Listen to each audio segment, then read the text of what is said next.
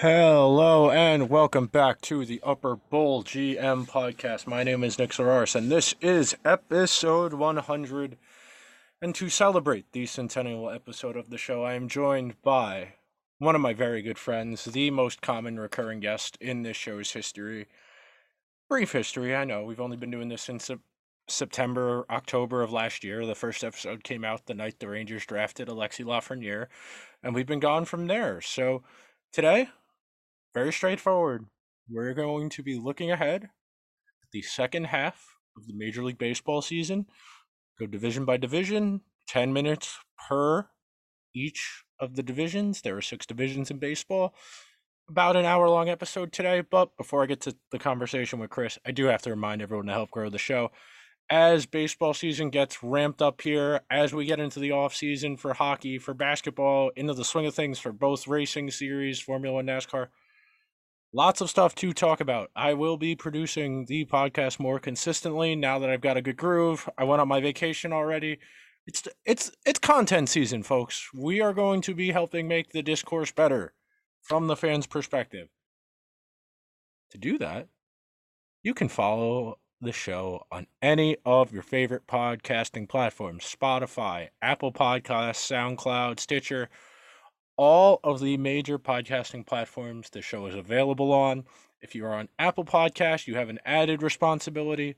Please, please, please go to the show's homepage, scroll down to the bottom. There are five clear purple stars. Hit the one furthest to the right, that's leaving a five star review. Underneath that is a button with purple lettering that says write a review. If you are so inclined and you have a minute, please leave a few words of encouragement. That stuff helps the show chart. The more the show charts, the more likely other people can find it. The bigger we can grow the show, the easier it is for me to get better guests. I got a few ideas in the works for the next couple of weeks. Going to try and iron out some time for a few people I've been trying to nail down for some good conversations about a variety of topics. But without further ado, I'm going to get to the conversation with Chris. Baseball season's ramping up, and for the first time in a while, I don't know what it is. I've got genuine excitement for just baseball as a whole. Uh, I know it's not the most accurate barometer of excitement, but the All Star game viewership went up for the first time in a few years, which is encouraging. The Shohei Ohtani show is very, very appealing, very easy to sell to the general public who is a casual baseball person might only watch one game a week of their local team that not lunatics like chris and i who watch every single met game and then we'll watch whatever's on mlb tonight or we'll break out the mlb tv and we'll watch a padres game an a's game just because we want to watch more baseball one of the beautiful things about baseball, you get a nice not eight-ish hour block of baseball from 7 to 1 a.m. during this time of the year. And when it's the only sport on, I know right now we do have basketball because the season started later than usual, but usually by this point in the year, it's baseball's calendar. We're all talking about baseball until football training camp reports in a few weeks, and then football takes back the mantle. But baseball's in, pl- in a decent place right now. There is some genuine excitement and I'm very happy that Chris is here. So I will see you guys in one second. And a home run here in Tampa St. Pete. That didn't take long. Oh, man. Too sexy for the catwalk. Oh, one nothing Halos. Gotcha. And a 1 1 to Fernando. Fernando hits one in the air down the left field line. It is headed towards the pole. It is headed onto the tracks. It's a three run home run. Tapped on the ground. Alonso to his left. Flip to DeGrom, and the ball game is over. Jacob DeGrom retires the last 19 batters. A two-hit shutout. One more to win it as Alonso comes out of the timeout and walks it off. What a finish. Alonso defends his title. And with that, I welcome on the host of the Sports Report with Chris Schweitzer. How are we doing, Chris? Doing pretty good. Um, about halfway point of the baseball season, so I'm uh, I'm glad to be back on. But I'm I'm doing pretty good. How are you doing? I'm very excited for the second half of the baseball season. For the first time in a while, I have like a genuine excitement about just baseball as a whole. I feel like all of the young guys who got showcased in the All Star game did a good job of that, and we've been worried about the health of baseball for a long time. And I still feel at the end, at, when it all comes down to it, if there are exciting players, people are going to watch. And we've got a lot of really exciting guys, whether you're talking about Ohtani, Vladdy Jr., Fernando Tatis. Baseball feels like it's kind of figuring out the whole star power factor. Now it's just a matter of making the game itself a little bit better, a little bit smoother. Yeah, no, it, it's crazy too because like you mentioned all the young talent. I feel like we've never had this much young talent like all at once before. Like it's really, really like they the the the young the young players are taking over kind of in a sense. It's it's crazy. There's so many of them. They like they dominated the All Star game. Obviously, um, you know, Pete won the home run derby. Vladdy won the won the MVP of the of the the All Star game. Like it was show like Shohei started the game and led off. The game was pretty much like dominated by young players. It was crazy.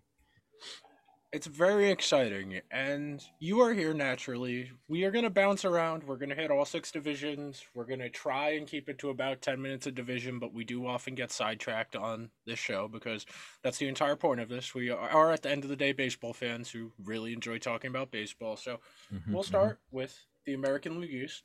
And very simple. I have a straightforward question for you. Are the Red Sox being good just because Alex Cora is back, or or am I missing something else when I'm looking at their team? I think he certainly has.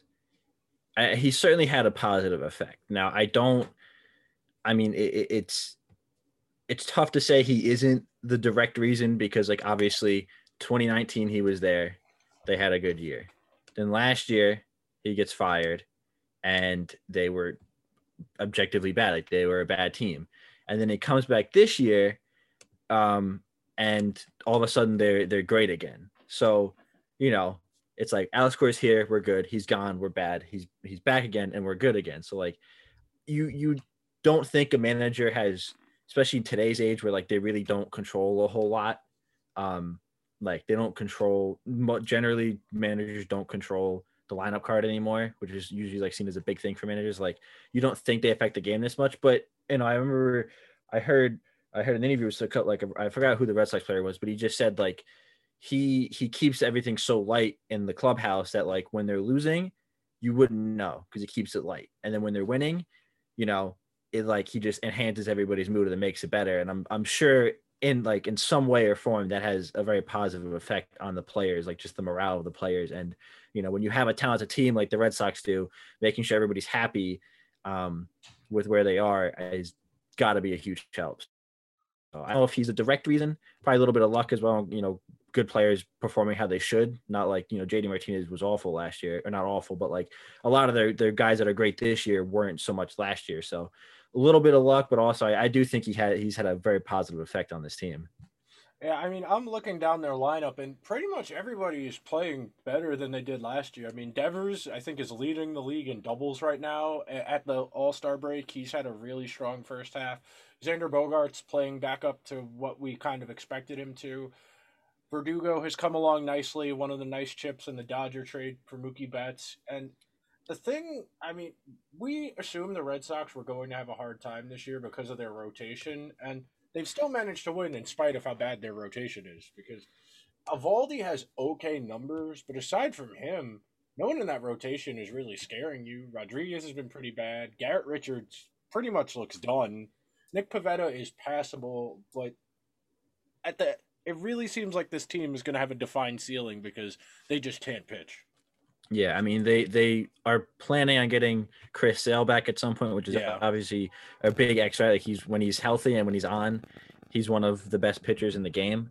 Um, so you know you have that coming in, but you really, you, I mean, you don't know what he's going to give you because he hasn't pitched in a couple years. You know, he, he, had he had Tommy John, so it's it's been a while since he's since he's been back. So you hope he's going to give you what you know Chris Sale was giving you for the years before that, but you really can't expect that out of him coming off such a long break. So, I mean, they're obviously going to be a team looking solely for pitching at the trade deadline because their offense is the, really you don't need to like you don't want to mess with the offense. Like maybe added another another like little piece in a bat, but you like you don't need to do anything big for offense. The the, the pitchers, like you said, the the really big big spot they have to go to for uh for an upgrade.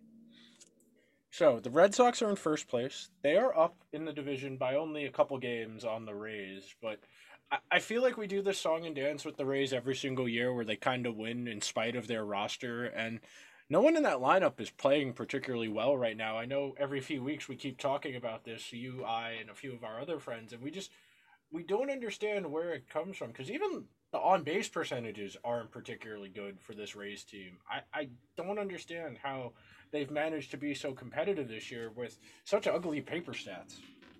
Yeah, it doesn't really make a whole lot of sense. Like it's it's like you said, none of none of the hitters are really doing that good. I mean, I mean, Brandon Lowe's leading the team in home runs at 21, but he's also hitting 208.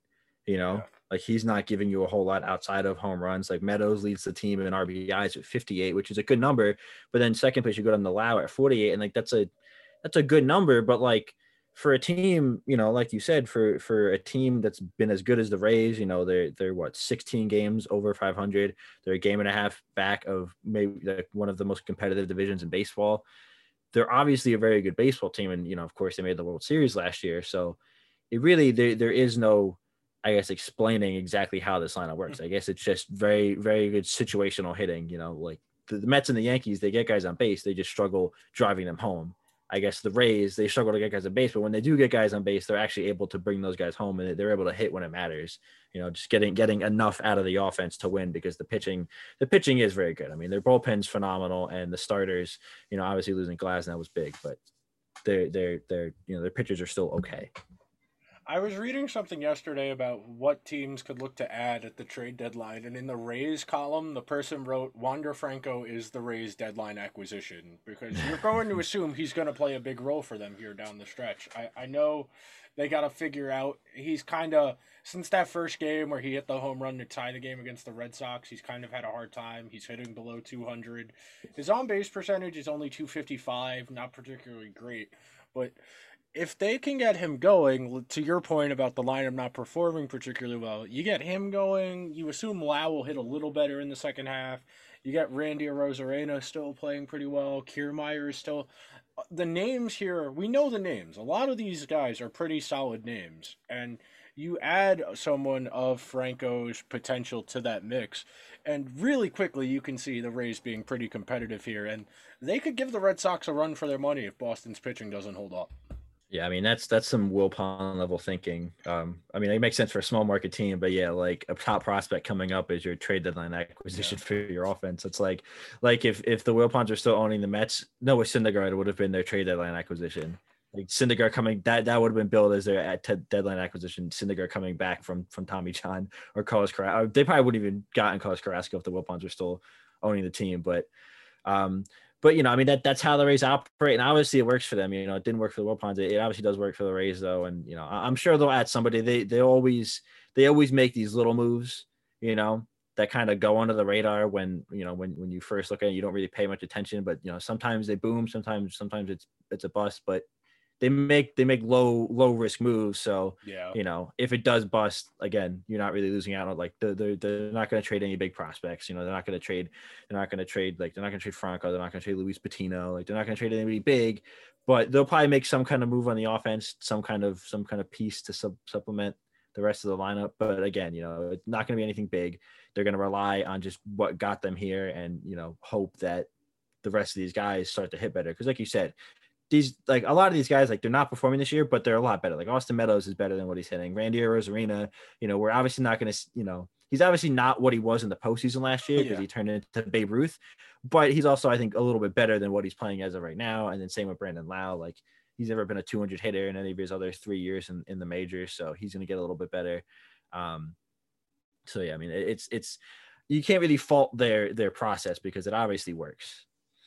Speaking of process, I think the Yankees are maybe the most glaring paper versus process team we've seen maybe ever of every single on player on this roster looks pretty good and you think in a vacuum they would perform pretty well but for whatever reason the Yankees have just they're sitting in third place and there was legitimate conjecture recently it was 2 weeks ago should the Yankees sell at the deadline it's not easy to chalk it up to one thing because it's a number of things. It's situational hitting, it's pitchers in the rotation behind Cole.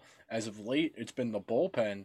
But I think the big question for the Yankees here is you're you're at a move. There is no straightforward, oh, we have prospect A, we can turn him into arm or bat B. What do we do here? I don't know if we've ever seen a team fail to live up to expectations like this. I mean, when we did the preseason episode of this show, you and I both said it's the Yankees American League to lose, and they might not even make the playoffs this year. So, number one, do we think they can get competitive in the second half, or do we think this is kind of just the Titanic sinking and Boone will be the sacrificial lamb at the end of the season? And number two, can you think of any other team that's ever been this bad compared to what they are on paper? Um, well, first, I, I do think they can get better because, like you said, this lineup is talented. Like it is. Um, the only person hitting on this team right now really is Aaron Judge. Like we've seen, we've seen spurts of Giancarlo Stanton, um, where you know he, he goes on a hot streak and his numbers for the season are, are pretty decent to look at. Um, but you know, like like I said, sometimes sometimes he's great, sometimes he's not so great. He also hurts them a lot because he is exclusively a DH.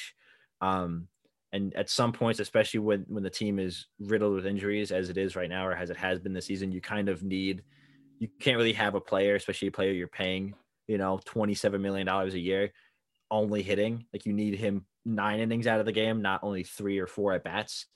Um, but I mean, I, the the lineup's great. They need to get something out of Gleyber Torres. Gleyber Torres has three home runs this season three home runs in 77 games. He has three home runs. That is like that was in 2019. He'd play the Orioles in Baltimore and he'd get four home runs in a series against against Baltimore. Like he was killing them. And then now in 77 games in the first half of the 2021 season, he has three home runs. Like that is. I, I do not know what happened to Gleyber Torres. Um, they need to get something out of him. Gary Sanchez has been on and off.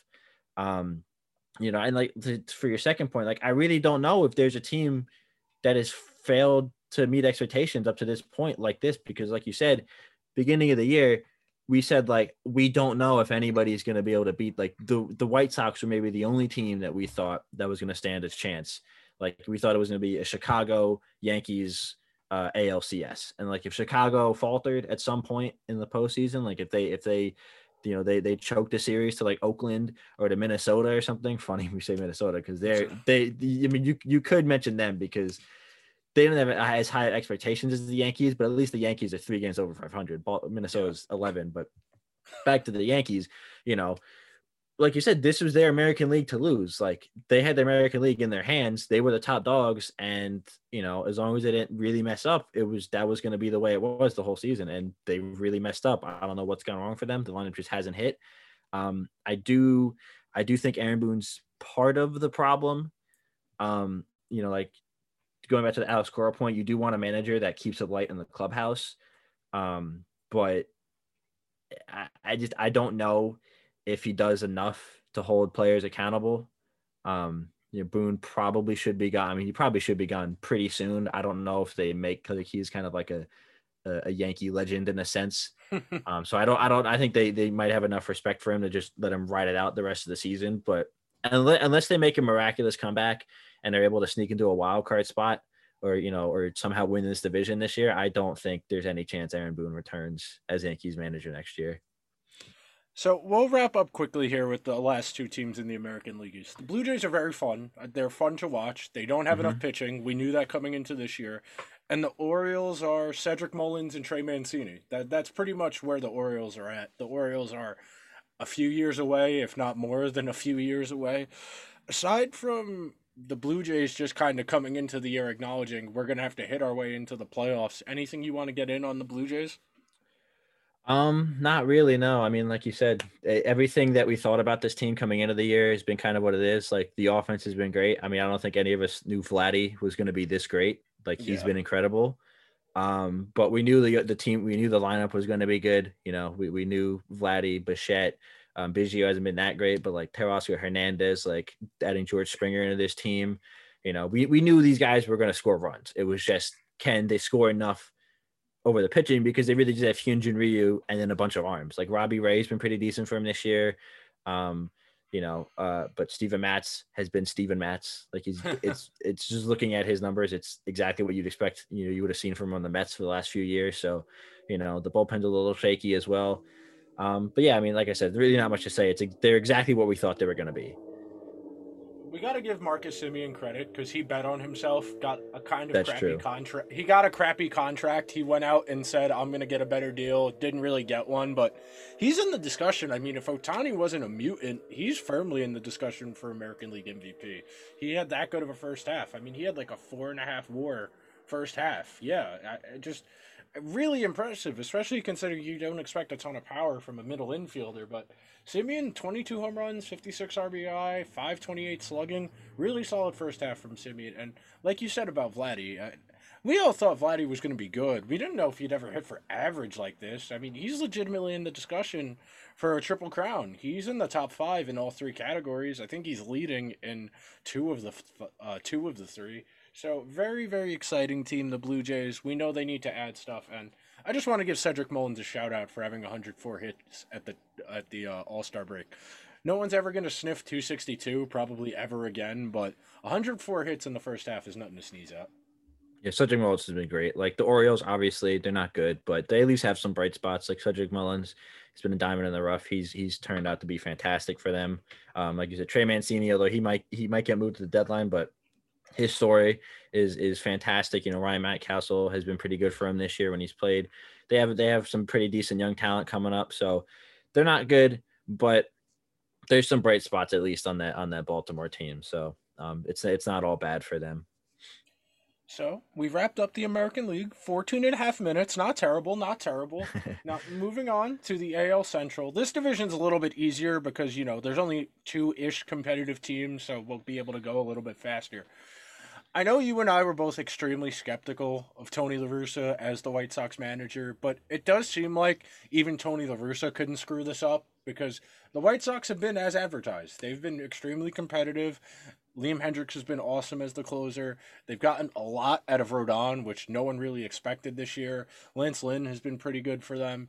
And they've been able to endure some pretty rough injuries. They've lost some key contributors for a while now. And it's one of the more interesting teams in baseball, just the way it's constructed. Because when you look at it, there's not any one guy that's carrying a ton of the load right now while they're waiting for people to come back. I mean, Jose Abreu's having a nice first half. I, I do want to talk about Grandal in a minute because he's one of the most in, most curious cases maybe ever in baseball. But I know Tony La Russa might still be able to mess this up in the second half, but I can't complain. This is what the White Sox were supposed to be. Yeah, and like you said, they've had a ton of injuries. Obviously, they lost Eloy Jimenez for for half the year before the season even started. He heard himself trying to rob a home run in spring training. I don't know why he did that. Um, and then the Luis Robert was was hitting he was hitting like 300 and then he got hurt. Um he he was out for a few months. He's still out for a little bit longer. Um you know, uh, Nick Madrigal, their their young star second baseman, he's out for this season now. He got knocked out a couple a couple weeks ago. Yasmani Grandal is even hurt now, even though he's been very interesting. Um, but yeah, like they they've gotten some decent contribution. I remember at one point, like Billy Hamilton hit two home Yeah. runs for them in back to back games. And It was like, what the hell's going on in Chicago? They got Billy Hamilton hitting home runs for him. Brian Goodwin's come over there. I think he got I think he got DFA'd by the by the Nationals this this off season or at some point this year. Brian Goodwin's been phenomenal for them in the last few weeks. Um, you know, they're they're getting they're getting enough out of out of the guys they got. And of course, you know, it helps that the division is is awful. Yes. Um, I mean, you know, Minnesota was seen as like the like the real competitor to them this year, and they're 15 games back right now. Minnesota's basically done.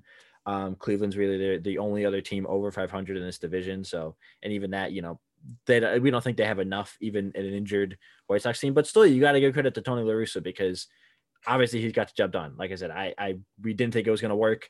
Um, you know, his whole Adam Eaton hitting second experiment didn't work. I think Adam Eaton got DFA'd a couple weeks ago, but still, Yes. you know, they're they're they're they're 19 games over 500 at the All Star break.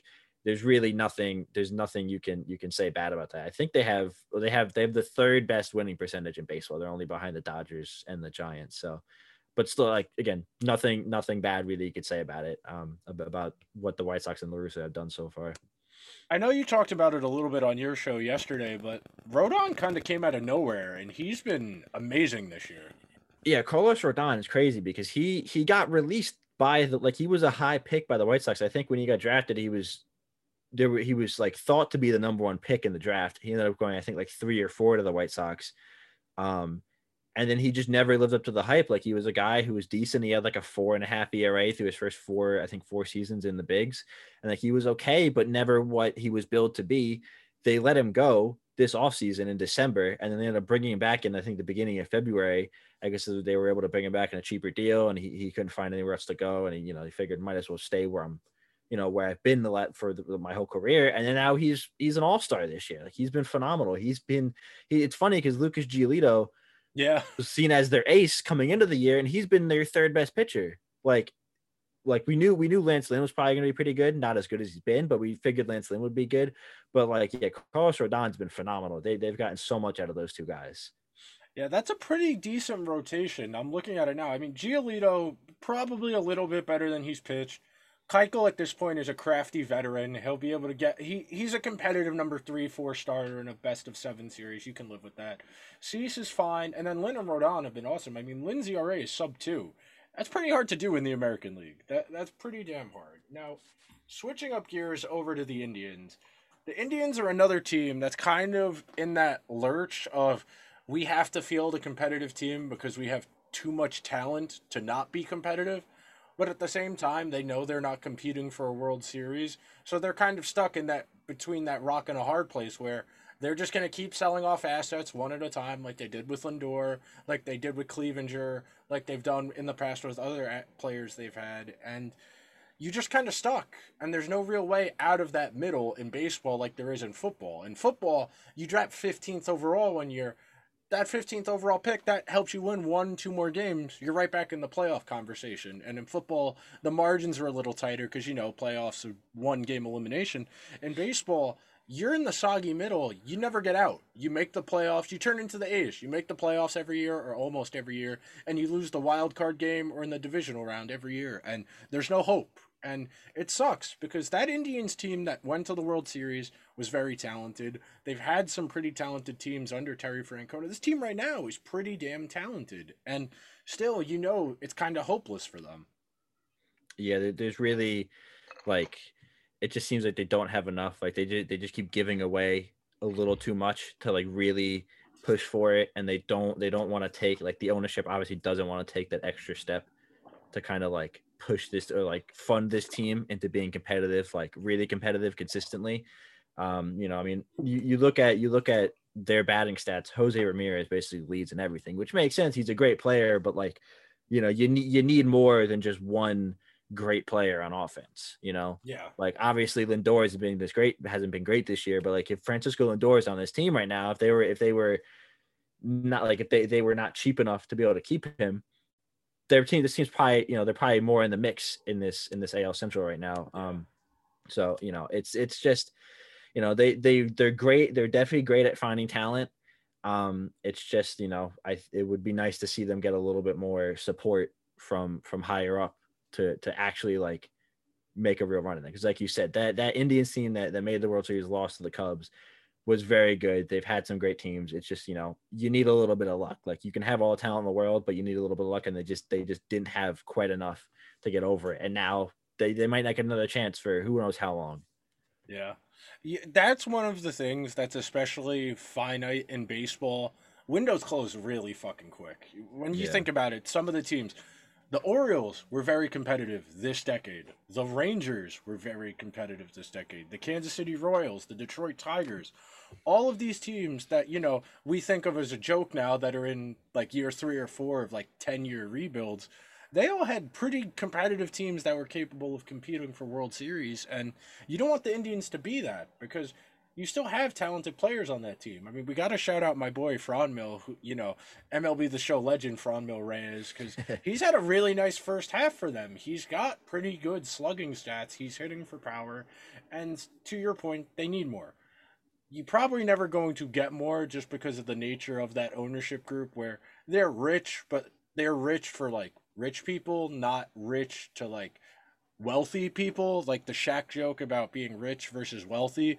They're rich, they can't afford to go 200 million salaries, and it sucks because if they were able to keep that team together, they'd be firmly in the mix with the White Sox, with the Yankees, with the A's, with the Astros. If they still had Clevinger, if they still had Lindor, if they still had some of the guys from that World Series team, but that's just the nature of baseball. Some owners just aren't willing enough uh, to put the money in, and they're not willing to sell the team because they're still making too much money. It's frustrating, but that's what it is. Now, real quick, we'll touch on the Twins, we'll touch the Tigers and the Royals.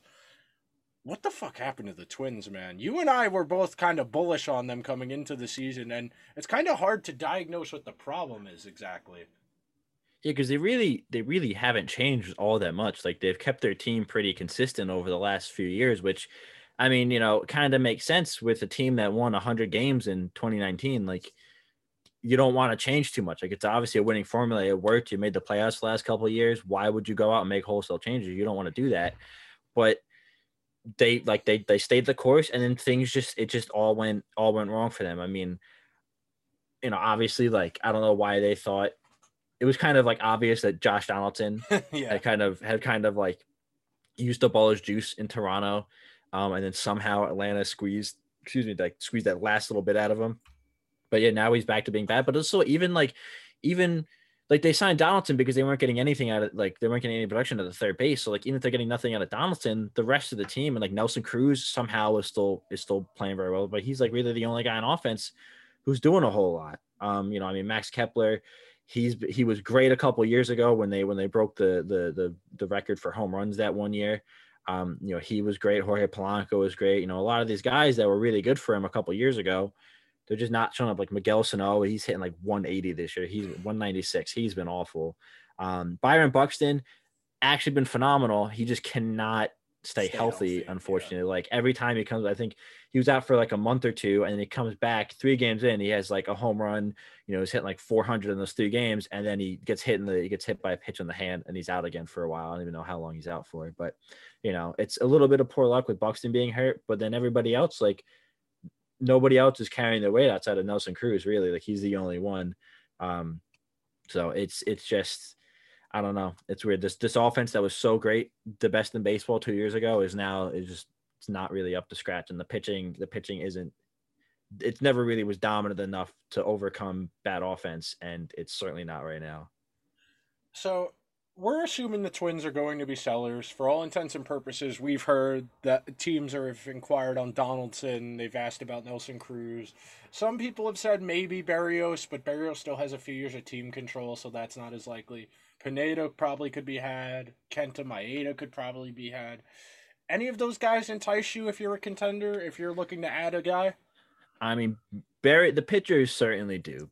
Berrios um, could end up being one of the the like if he's actually put on the market, he's probably going to be the biggest target, like the the the number one name available for a lot of teams. And like a team's make looking to make a big splash, are probably going to be looking at Jose Berrios. Um, but you know, Kenta Maeda, he's had a rough year this year.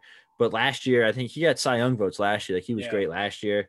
He's been good for the Twins his first couple of years. Um, just this year he's struggled a little bit, but he's starting to turn a corner. So you, you know there, there is there is at least like there's a history of being good for for Maeda. You're not just like it's not like one fluke year and now he's bad again. Even Pineda, like Pineda's not great, but you know He's serviceable. yeah, like he's good enough. Like if you're looking for a back end guy to just get through, like I was thinking, like it wouldn't it wouldn't have been awful for the Mets to trade for him. Like you know, if, if they were looking, the Twins were looking to sell a couple weeks ago when the Mets had two starters healthy, Yeah. and they were throwing out like I mean Tylor Megill's been good, but they were throwing out just like you know Szapucki and then Yeah. and then like I don't even know just random guys and bullpen games every like every series.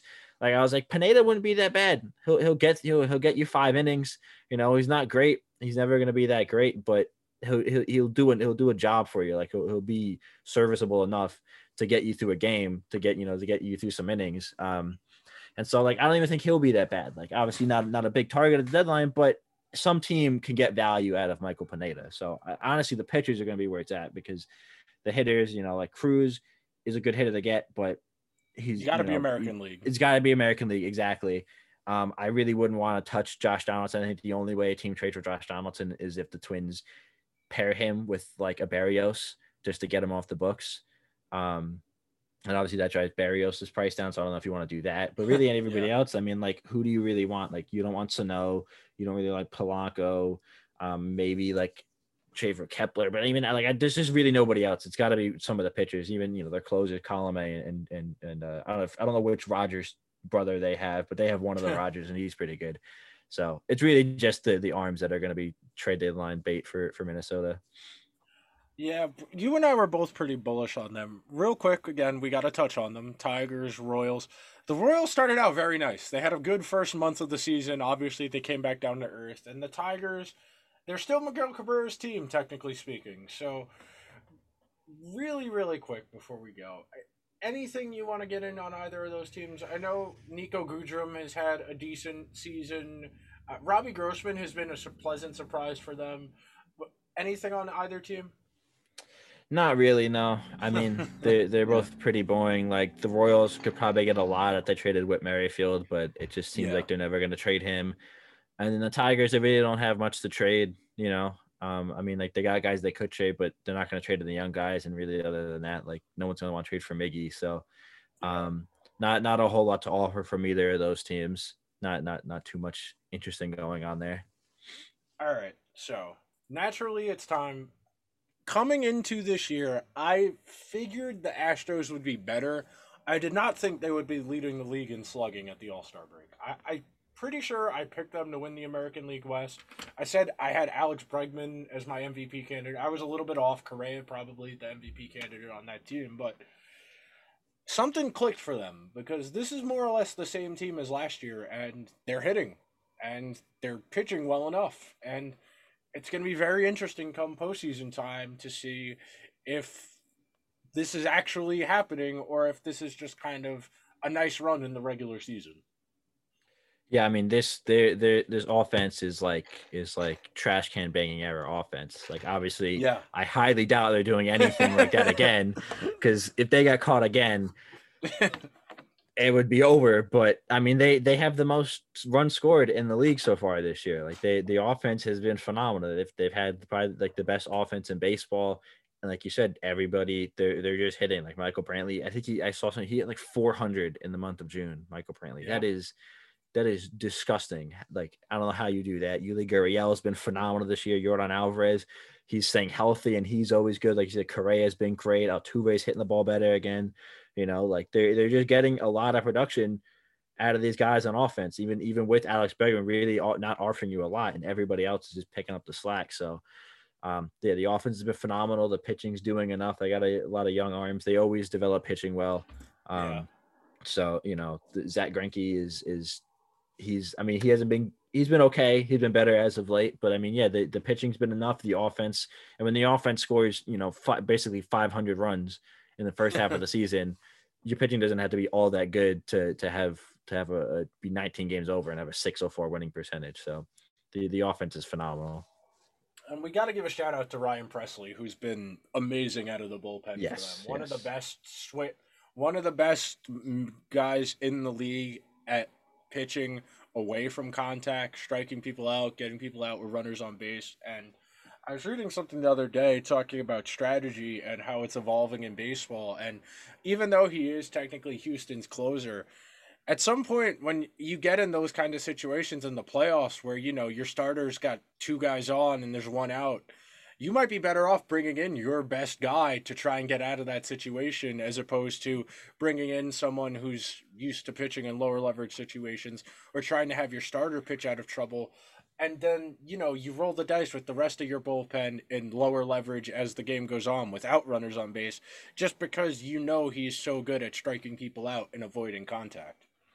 Yeah no that, that's certainly something we've seen a lot more now where like the best pitcher in a bullpen isn't necessarily always closing games but they don't always pitch in the ninth inning and sometimes you know sometimes if it calls for it they'll come in in the seventh inning because you know like you said runners in scoring position and you got the heart of the lineup coming up you get you get you know your your you know your closer to come in in the seventh, get out of the jam, and then you know by the time comes in the ninth inning, you get it somewhat you get like a, a lesser pitcher, but then he's facing the bottom of the order coming up, yeah. and you, you, trust him more to to be able to to make that save, and so they get the save stat, but really the closer, the best pitcher of the bullpen is the guy who who did the heavy lifting and got him through a jam, yeah, because you know like the Mets would love to do that, even though Edwin Diaz can't pitch in non-save situations. But like, you know, you don't want to bring Drew Smith into a game where it's runners on second and third, one out, and you're only up by a run. You know, you got to get out of that situation. You're bringing in your big guns. You're bringing in, you know, a Seth Lugo or Trevor May, or when he's when he's been pitching well, or an Edwin Diaz if he learned how to pitch in non-safe situations. So yeah, we we certainly see that a lot more now, and the strategy makes sense. Yeah, it's it's one of those little nuances that as strategy's gotten better, it, it's a little bit less gut instinct and a little bit more. This guy is good at doing this in this situation in that division, we figured Oakland would be good, and Oakland is as usual. You recognize a lot of the names on this lineup card. There, it's not as it's not as good as it's been in years past, but they're still hanging around. They're only a couple games back of the Astros. They're doing it in spite of the fact Matt Chapman has been pretty outright bad this year. Ramon Laureano's been very good for them. Matt Olson had a very strong first half. Jed Lowrie is alive, which I didn't know he was alive, which is quite interesting to see. They always manage to find a way. They always manage to find a way.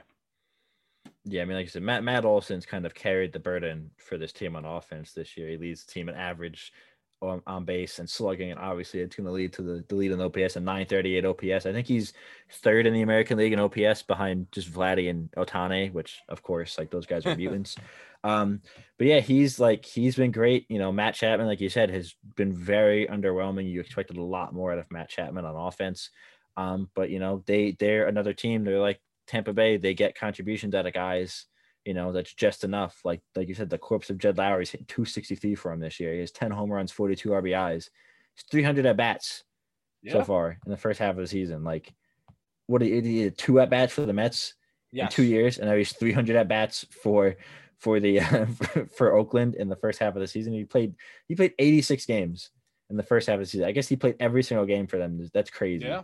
That is that is that is you know not not quite every game, but damn near close to it. So um, yeah, I mean, again, like I said, they they just get contributions out of guys you don't expect them to get it from. So I, I, don't know how they do it, but their process obviously works because even though they they haven't been able to get over that hump and get a World Series, they're they're always they're always competitive. And you're looking at that rotation. All of these guys have decent stats as far as ERA and managing to keep guys off of base, but I mean, aside from Chris Bassitt, none of these guys are like I could identify what they look like if you showed me a picture of them. I mean, yeah, they, they're they're not really big names. Like I know yeah. Sean Manaea and Frankie Montas because I had them on my fantasy team a couple years mm-hmm. ago. But like other than that, you know, like yeah, they, these are not these are not like high pedigree guys. Like Jesus Luzardo is probably the only guy with a high pedigree, and he's probably been their worst pitcher this year. Like he missed yeah. some time, but when he was pitching at the beginning of the season, when he was starting from the beginning of the season, he was bad. Like he had over a five ERA when he was a starter, or even I think over a six ERA. He has a six eight seven six eight seven ERA right now. So when he was starting, he was bad, and he was the only guy who came in with any kind of pedigree. He was a top prospect and just didn't have it. I think they moved him to the bullpen um, since he came back from from his injury. But yeah, the rest of these guys, you know, like you said, not nothing nothing flashy. They don't have they don't have the big arms. They don't have anything crazy, but they get the job done. They they do enough to to again they they they pitch well enough to get this team wins and same thing with the offense. They hit well enough to get this team wins and that's that's all you really need to do. How is seattle competitive? I i don't understand how they're like relatively in the mix for a mariners team. I, I mean they're like eight back of houston but it, they're in the mix and the mariners haven't had a pulse in god knows how long and there are no recognizable names in this lineup aside from Kyle Seager. I I'm looking at I mean JQP Crawford, yes, they've had quite a few guys on the injury list. Jarred Kelenic has not been great for them, which it, I I don't want to see someone fail because they got traded from the Mets, but that's been a little bit of a relief.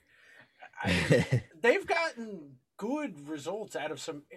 They've got Chris Flexen pitching well. Yeah, Chris, Chris, Chris, I was gonna say, I was like, Chris, our old buddy Chris Flexen has been actually sneaky good for them this year.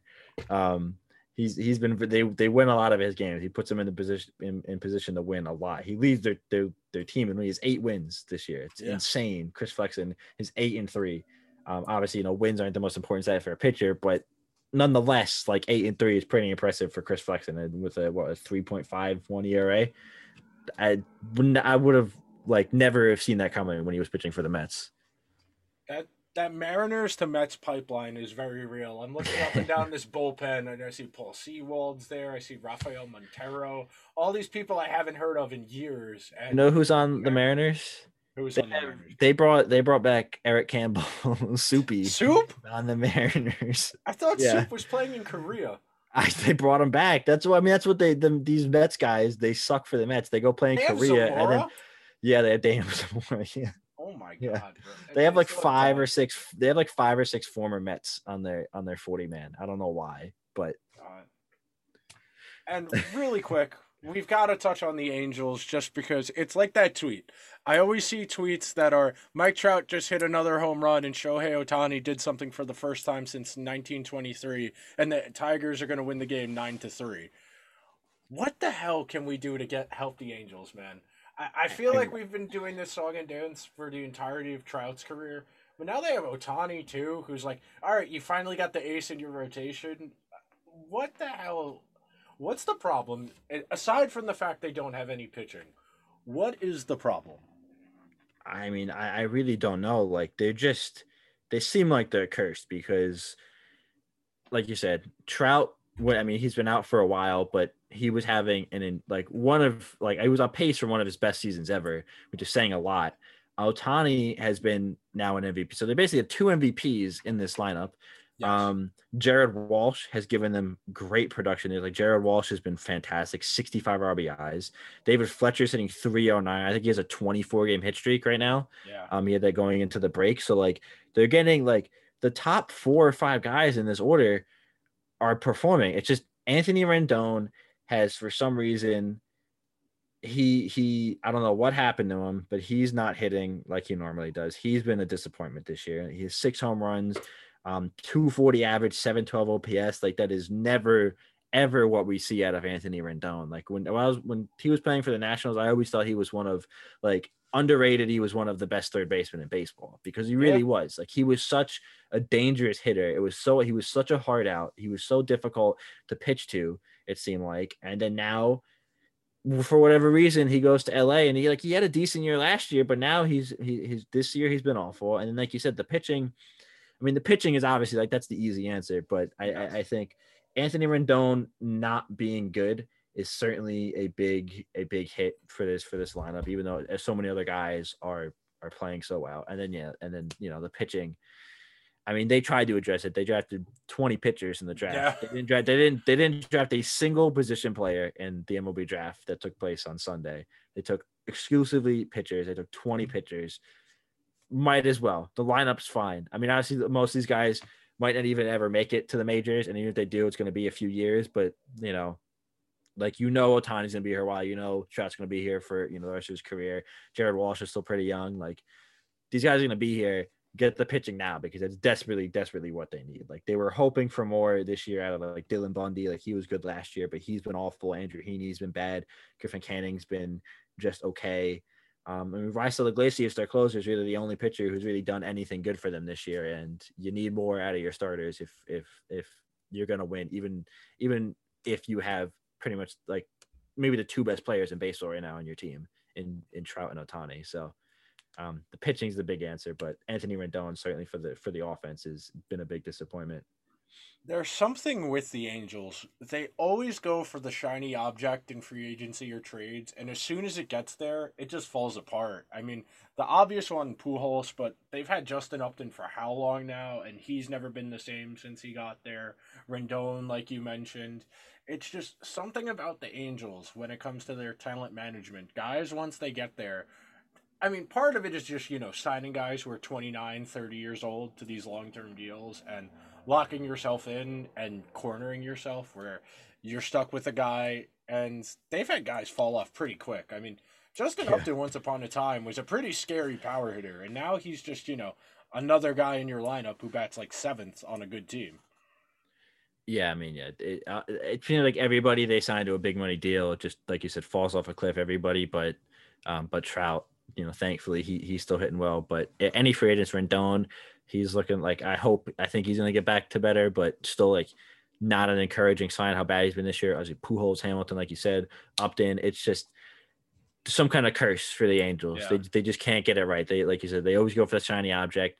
Um, and it, it it never really works out. They always get the guys like right as they're going over the hill, uh, and it, it ends up biting them. And then they're, they're stuck with this this monster contract on their books that they can't get rid of, and then they finally get rid of it, and then they bring in another guy does the same thing, and they're just screwed by it. So, um, you know, hopefully, hopefully Anthony Rendon if if he starts to perform like he was with Washington, then you can live with that contract, and you really don't have any like terrible contracts on this team. But if he doesn't, he's he's the next Pujols, the next Hamilton, the next Upton. So, really quick on the Rangers, Gallo, Kyle Gibson, interested at all?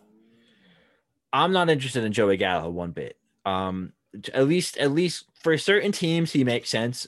For for the Mets and what the Yankees. Would, what teams do you think Joey Gallo would make sense for if you had to pin a few? You don't have to give me one, but a few. You you got to put him in a lineup.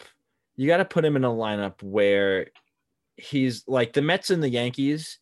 They're a team. They're teams that struggle too much. Like they strike out in big spots. They they they don't get big hits in big spots, and they like they just struggle with that. And that's what Joey Gallo is. Like he hits in a ton of home runs, but he's also like a 215 hitter and he's gonna he's gonna get out in a lot of big moments and you can't for a team like as like the Mets and the Yankees you need guys who are gonna perform like you can trust the performance you can't do that with Joey Gallo like he he he is much of the same for both the Mets and the Yankees I don't think he makes a whole lot of sense if you get him in a team like Oakland um, or even like like maybe a San Diego like a team with a, a much deeper lineup that isn't as reliant on on him and then maybe he gets a little bit of a little bit of protection, I think he's he's a lot better.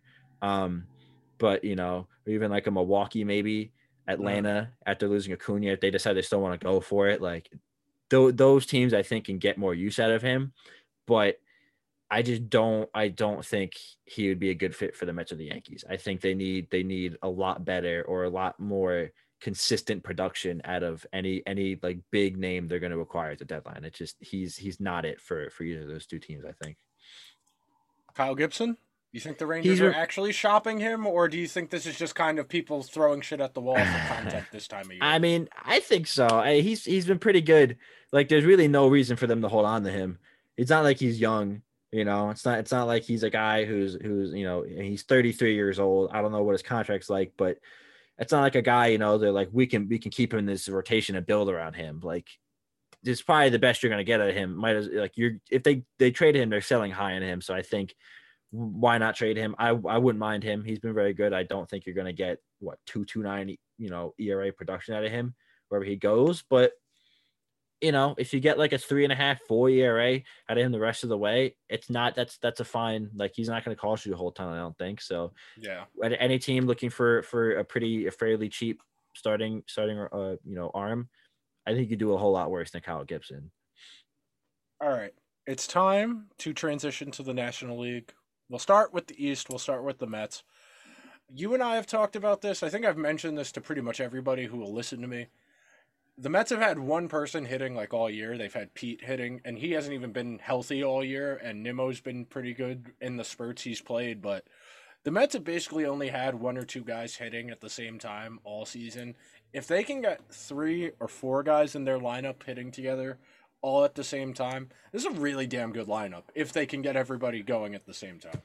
Yeah, it's the thing. They don't even need everybody to be like on the same. Like they don't need everybody, but this lineup's so yeah. deep that you, like you said, you get three or four guys that are all clicking at the same time. They're gonna score runs. Like it's gonna happen.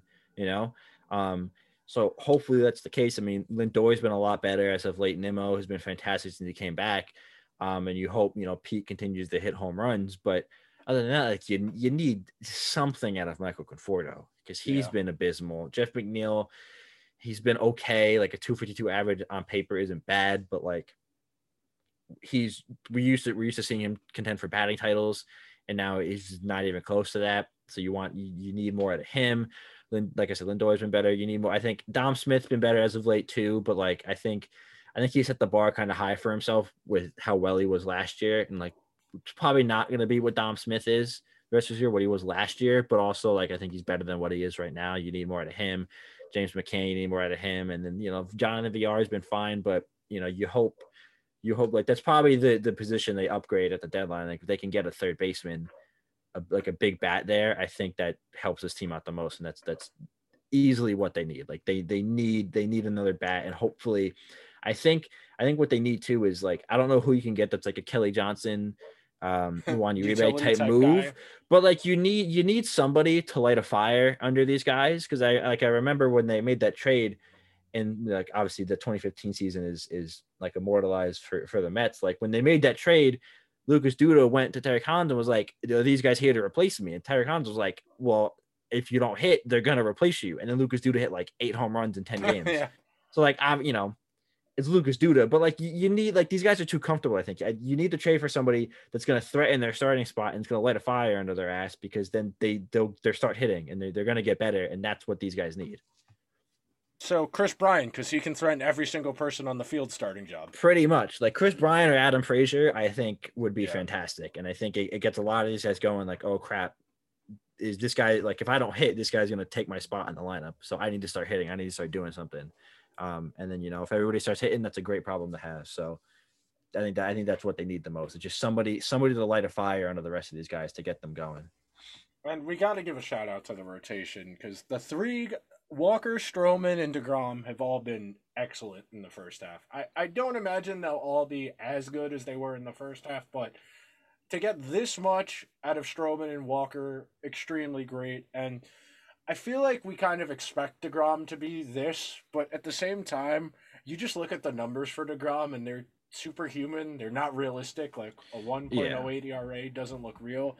I, I kind of feel like because DeGrom didn't go to the All Star game, he didn't get the nod he deserves for having as good a first half as he did. But the Mets are this far along in the season, and they are in first place because of the pitching. Because the lineup's been abysmal.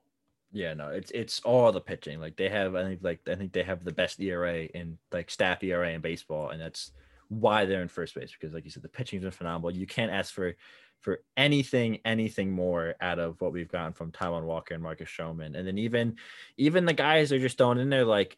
His last few starts before he was out for the season, Joey Lucchesi was was pretty Yeah. damn good. His last like four or five starts before he got hurt. David Peterson's been like okay his last few starts. I mean, he had a really uh, he had a few bad ones where he, he was like not even getting out of the first inning. Now he's at least getting to like four or five to help the bullpen a little bit. You know, Tylor Megill has been pretty good since he since he started pitching.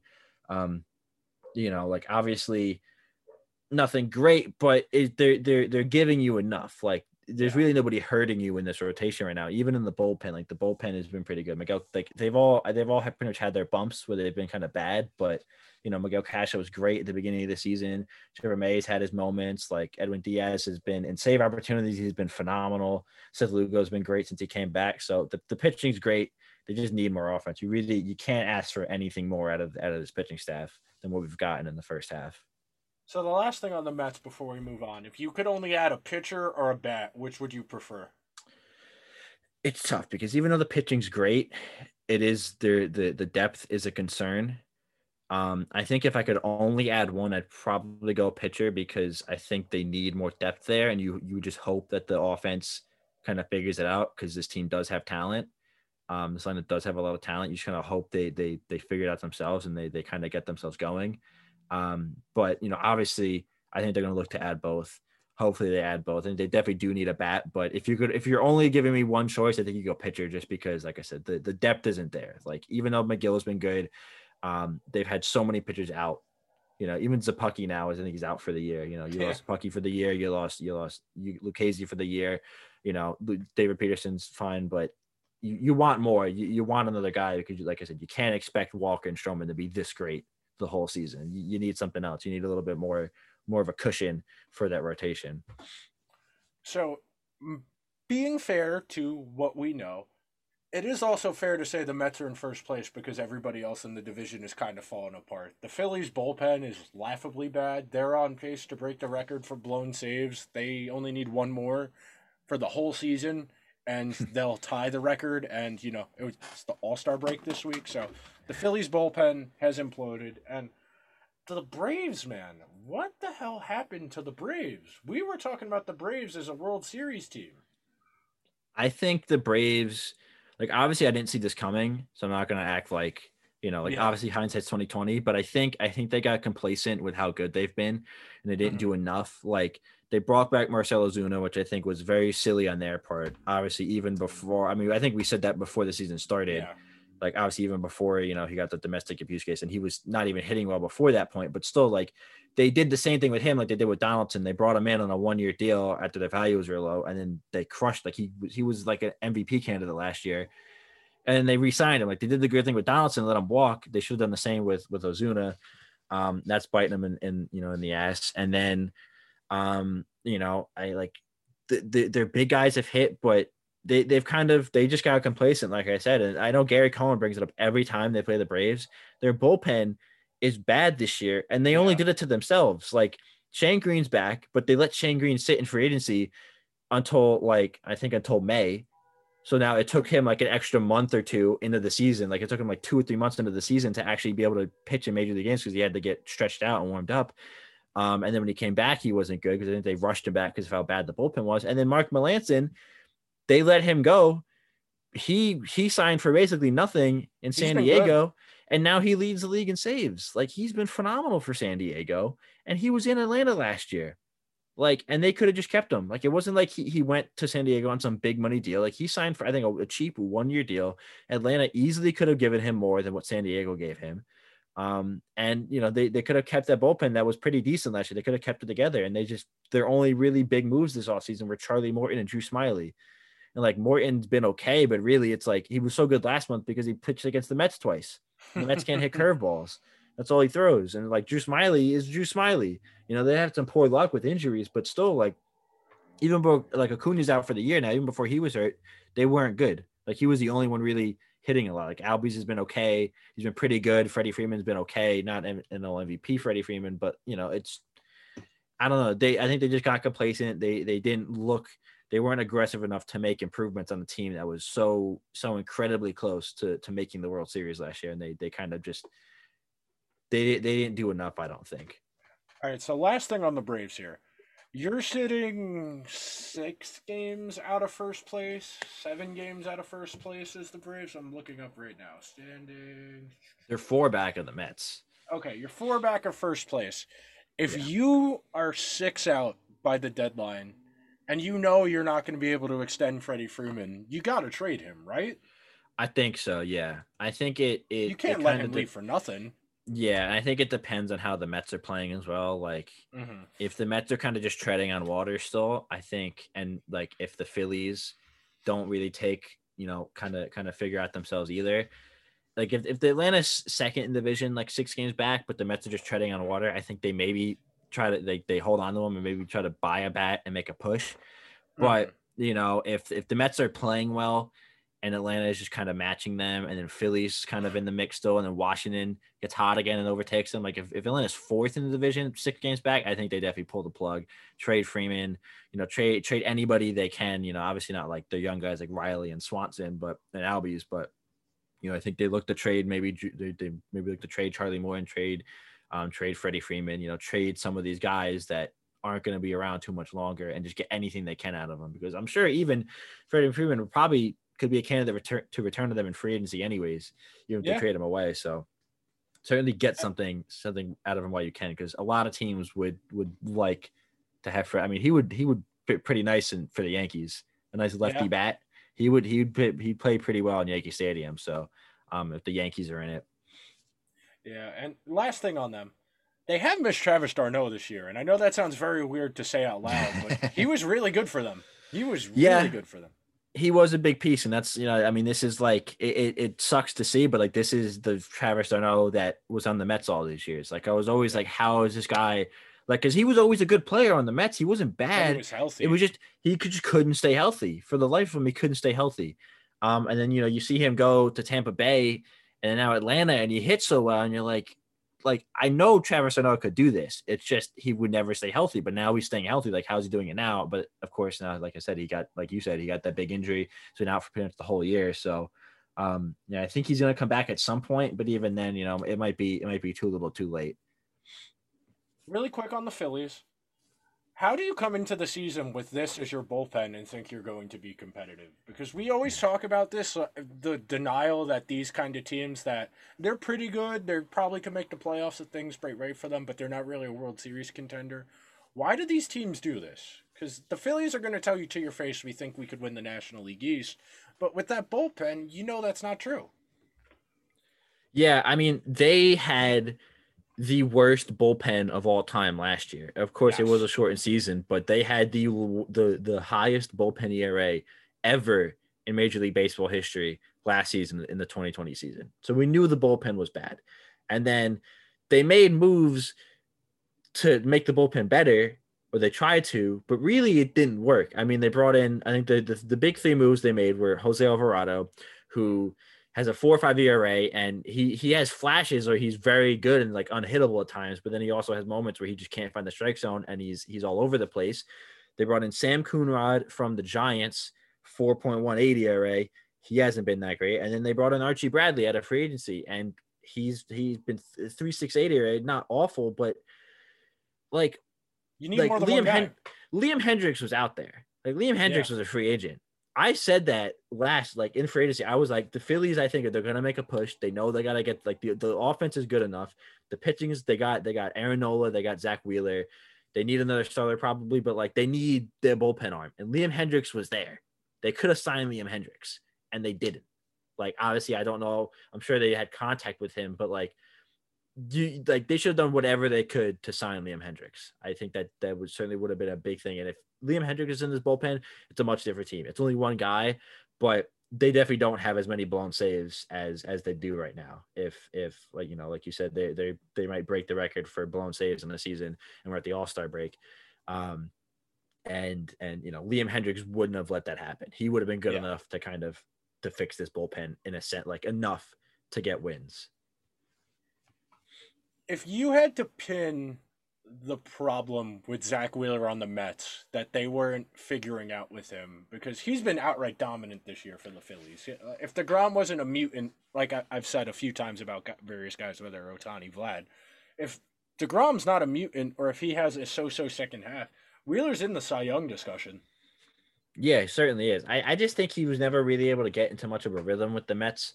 He'd always have like little injuries, um, or you know, just just little things here and there that kind of you know, messed him up a little bit. Like, because we've seen him be great for the Mets. Like, he he had a, yeah. a few great, you know, stretches with the Mets. Like, I remember uh, he had a, a couple second halves in a row that were like he was outright dominant. I just think probably got into a better rhythm with the Phillies. You know, there's always something going on with the Mets. There's probably something like whether a little, a little, a little, you know, knock here or there that kind of, you know, messed up his rhythm a little bit with the Mets because like he wasn't bad with the Mets. It was just like he's never been this good. Like he was yeah. never this good with the Mets, at least for like a long stretch of time.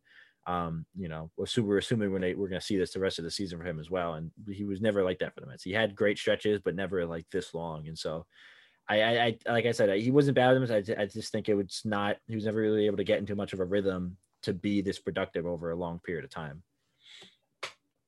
moving along here, we're going to touch on the NL Central where the Brewers have made us both look good, but not for the reason we thought we we would. Because coming into the season, we both said, I don't know what it is. I just don't trust in the Cardinals. We figured the Cubs were kind of going to be mediocre or bad, and the Pirates are obviously the Pirates.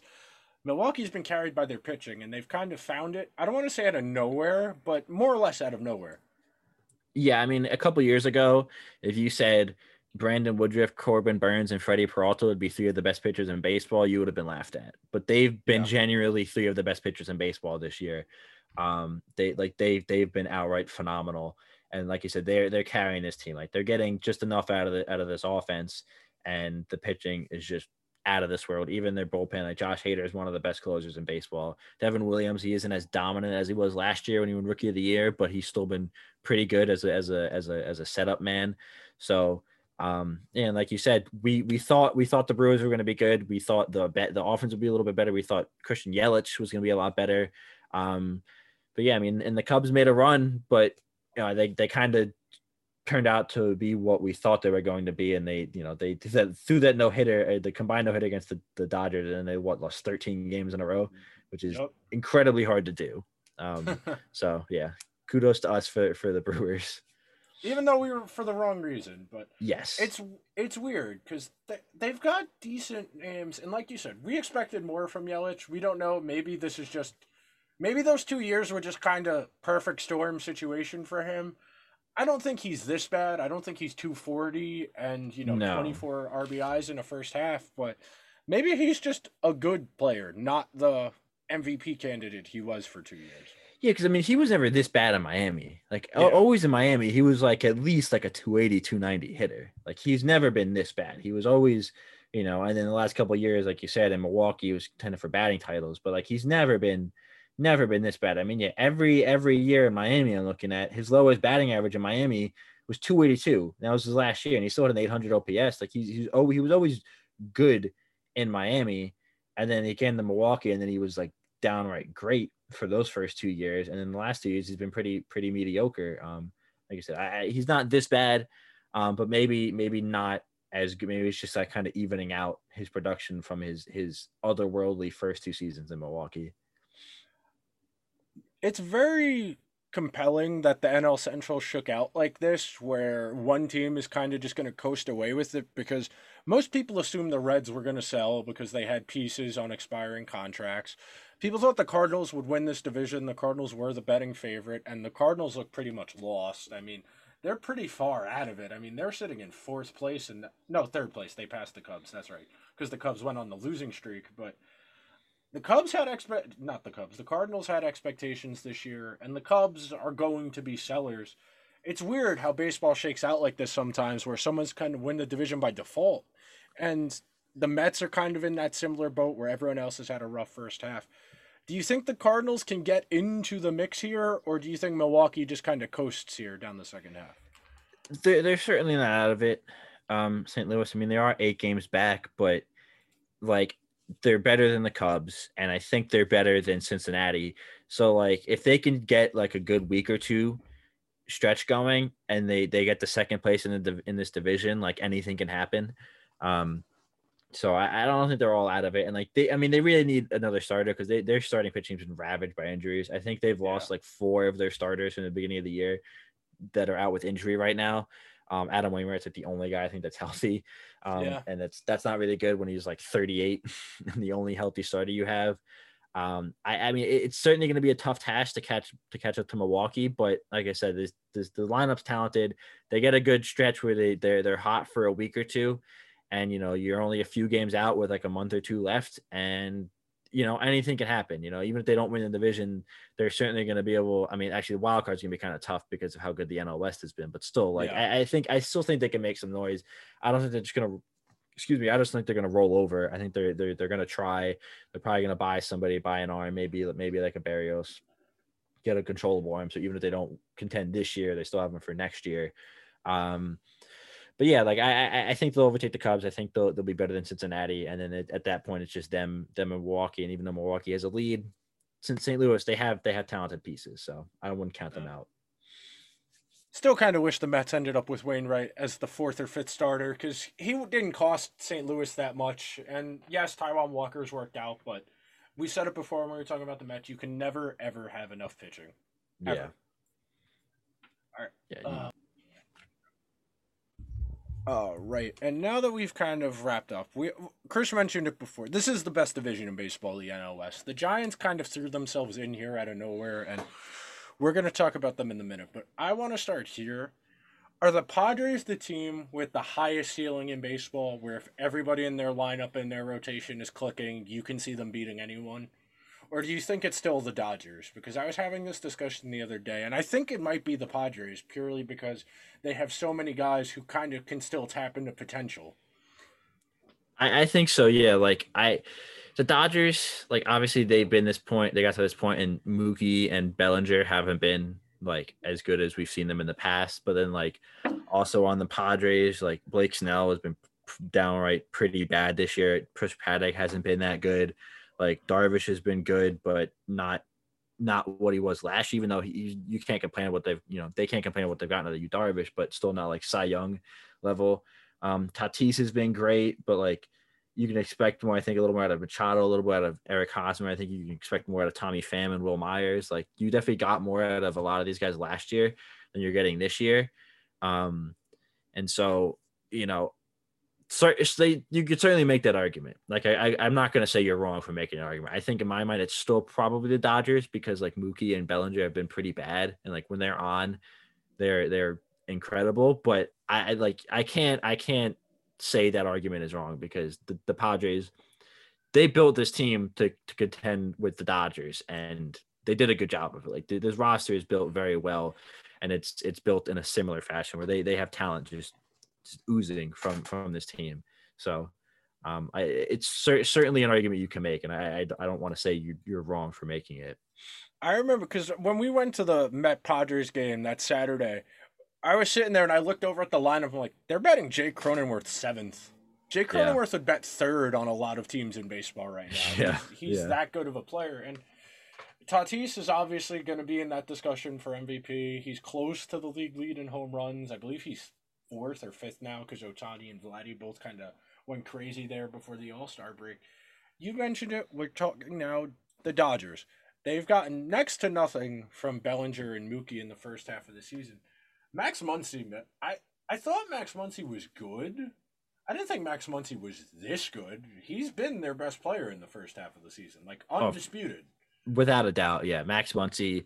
If Max Muncy wasn't playing this well for this team, I don't know. Like they're still good because they've gotten some like decent. Like Justin Turner's been okay and Chris Taylor's been okay, but like Max Muncy has been the star of this team without a doubt. The first half of the season, um, he's he's been phenomenal. Like like you know, like you said, they're they're nowhere near where they are right now. If Max Muncy isn't playing this well, considering guys like Mookie and Bellinger have really not given you a whole lot. Like you, you're just not getting anything out of out of those two guys. Bellinger mostly because he's been injured, but even when he's healthy, he's been he's been struggling. Like they've missed Corey Seager for a large chunk of the season, and like I said, Betts is like he's okay, but nothing, nothing, nothing like not what you expect. out Not Red Betts. Sox. So- Not Red exactly. Sox. Not even not even last year Mookie Betts. Like Mookie Betts was phenomenal last year for the Dodgers, and he just hasn't been that this year. Um, but yeah, M- Muncy, Max Muncy is the star of this team right now. He's the star of this team this year. Do you worry about the Dodgers pitching down the stretch here because the Bauer situation needs to be sorted out, and baseball hasn't really given an indication what's going to happen there. I know they just put Kershaw on the disabled list before the All Star break. Do you worry about the depth of that rotation here? I mean, it's crazy to say. I do a little bit, but it's crazy to say because at the beginning of the year they had legit eight. They had legit eight guys that could have like that that would have made it into any other rotation in baseball. And then now, you know, like you said, Bauer, he we don't know if he's ever going to pitch again because of all his, you know, his off the field scandal where he was, you know, sexual assault or whatever he did. Um, you know, just scumbag things. They lost um they lost May. Dustin May. They lost Dustin May for the year. That's a big blow. You know, David Price, he's healthy, but he's not really been. I mean, he, he's been actually he's been okay. He's a three two three year, but a one point six whip. Like you, you can't get a lot out of him. Like you said, Kershaw just went on the on the IL. Like Walker Buehler has been great the last you know month or so.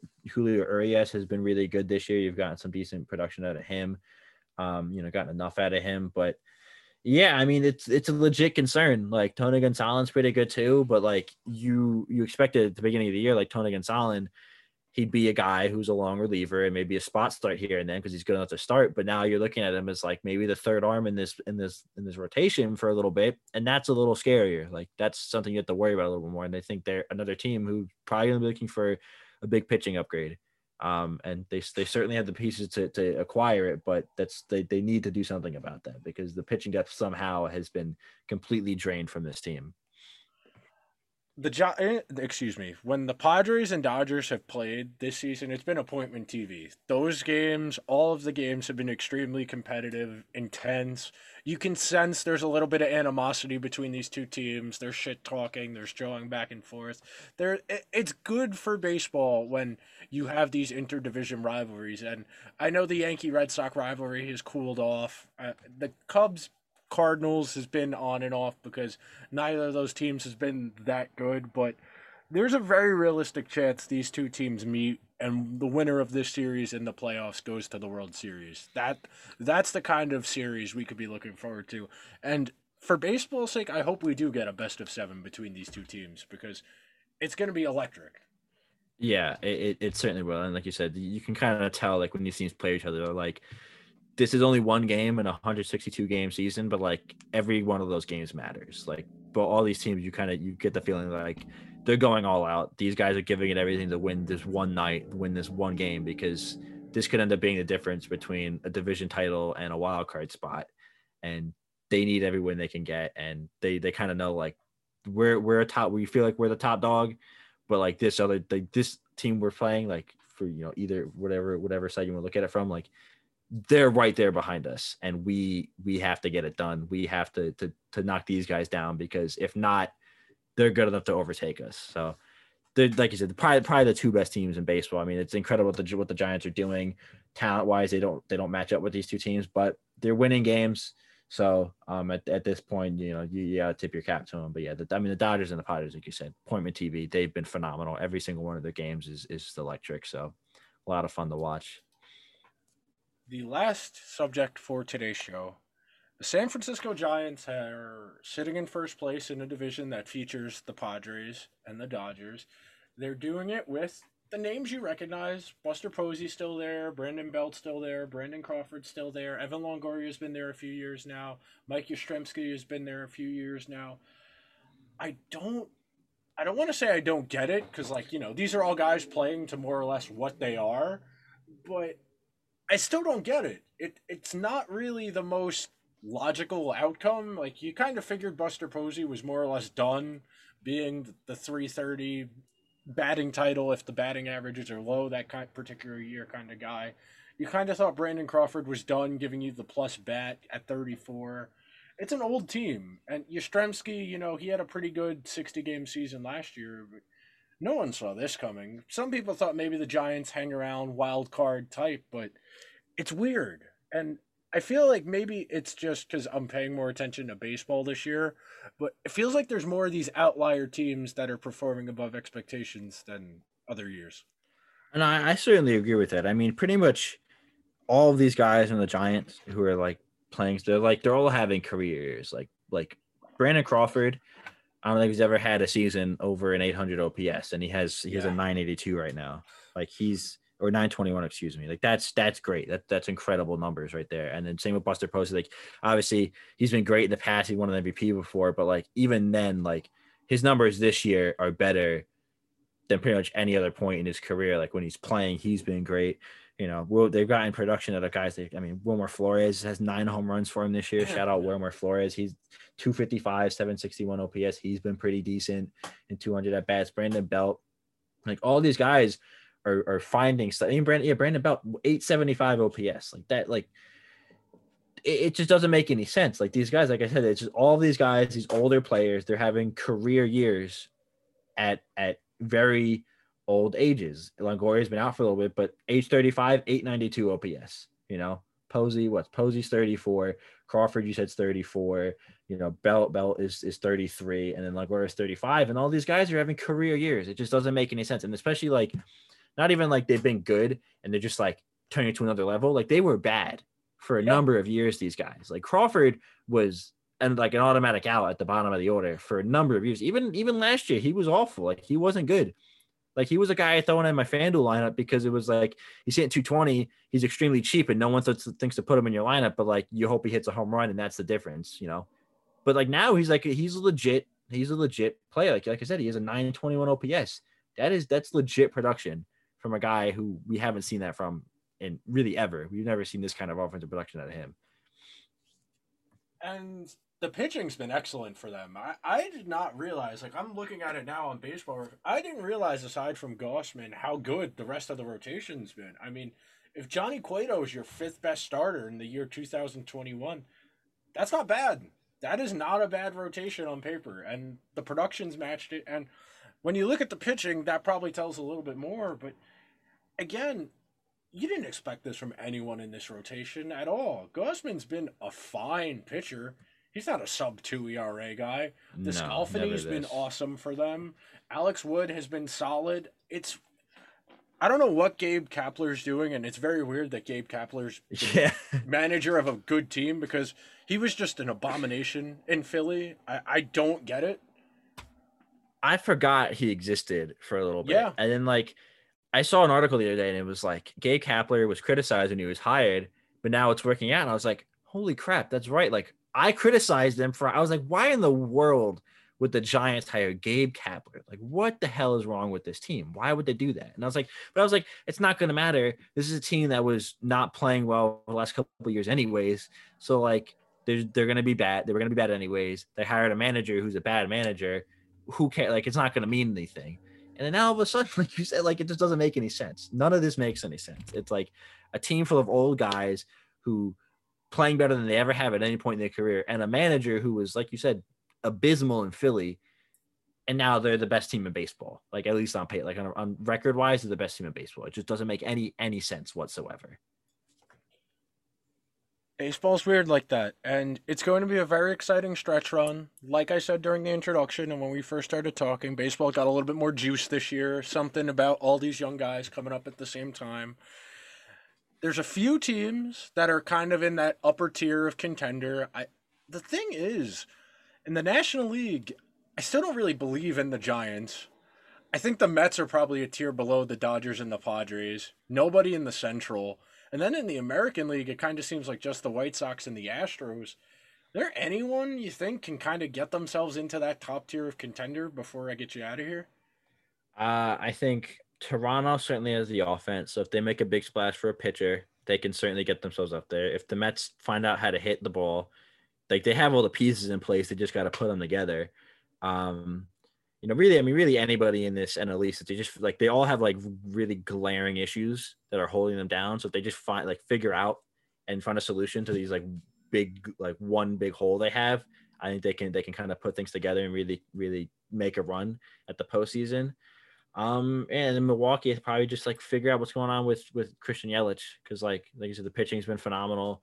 The, the rest of the team isn't bad, but if Christian Yelich is hitting 330 or 1000 OPS, like this team is much, much better.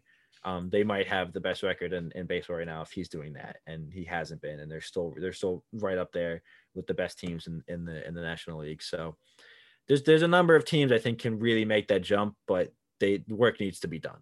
Work certainly needs to be done. Okay, the last question before I get you out of here. Will the Mets win the NL East? Um, at this point, I'm gonna say yes. Okay. I, I wasn't I wasn't on board with it at any point in the beginning of the season. I thought it was the Braves division to lose, but I think the the rest of these teams have too many problems, and I don't know if if they they're going to be able to fix them in time. And I think the Mets, although they have problems, their problems aren't as big as these other teams. And I think the Mets problems are easier to fix than these other teams. So I think um, already having a, three and a half game cushion over second place Philly, I think the Mets get it done. I think they win. The, I think they win the division. I agree with you. I think the Braves losing Acuna is just devastating because the Braves uh, Acuna is not a replaceable player. He's one of the Mm-hmm. five, ten best players in the entire sport. That's not some production you can just go and replace on the market. It's not like losing a rotational guy or an extra guy. And the Phillies, I just don't trust them. The the Phillies have been this for a while now, where the lineup is pretty good, the rotation is okay, and the bullpen is just horrendous. And the Mets, like we said when we talked about them in that segment, the talent is here. It's just a matter of getting the talent to play, not even to their level, just better than they are right now.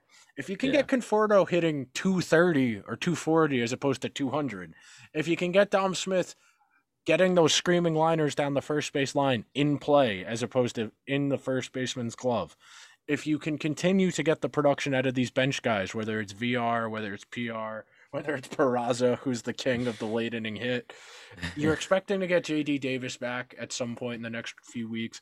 Carrasco is supposed to make a rehab start relatively soon. You can see it shaping up. And there's the whole the Mets might actually be able to make an addition at the trade deadline and not gut the entire farm system because the general manager has a clue. I'll say of I'll say of the teams in that middle tier who are looking to get to that tier with the Dodgers and the Padres, I think the path is the most straightforward for the Mets. I think of everybody, that includes the Yankees, the Jays, everybody. I think the Mets have the the easiest path or most simple path to getting to that tier because they have the pieces in house. It's just a matter of getting them to play well. I think yeah, I think it'll co- like everybody has to make an addition, and I think the Mets have to make the like They they make they they don't have to make as big of an addition as everybody else to get to that point. They Yeah. they their their path to contention is a lot less than everybody else's. I I, I think I, I I can agree with that. Well, I'd like to thank Chris for stopping by. If you enjoyed Chris and I's conversation, you should check out Chris's show, The Sports Report with Chris Schweitzer. It's available on all the major podcasting platforms. You can subscribe to his podcast on Apple Podcasts, and you could leave it a review like you do for this show because leaving reviews for your content creators it helps us out a lot. We put a lot of work into making our shows, a lot of research to pull this together, and it's nice to get feedback. Feedback helps as a Yes, content creator. Certainly, certainly. Well, thank you for having me on. I very much appreciate it. It was always fun coming on here. I had you on uh, last week talking about hockey, so I know fans of your show probably like hearing about hockey more. I'm not the most knowledgeable, but that's why I brought you on. So if you want to hear about Nick talking about the hockey, me and Nick talking about the hockey playoffs, go listen to my show. Like you said, Sports with Christopher Schweitzer. It's on all all podcast streaming platforms. So go find it. We did a pretty much a really good breakdown of the whole the whole NHL postseason um, and stuck in a little baseball talk as well. So I just want to say thank you for having me on. It was a great time. I appreciate it. What day of the week does the podcast usually drop in format?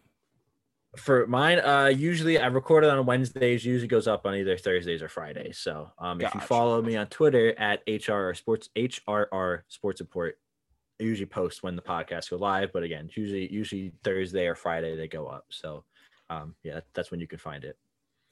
Thank you for coming on, Chris. I will see you guys next week ramping up production schedule back to daily. Lots and lots to talk about. Probably by then, some more crazy shit will have happened in hockey, or the finals will be over and we'll have basketball to talk about. There's always something to talk about. I'll see you guys then. Have a good weekend.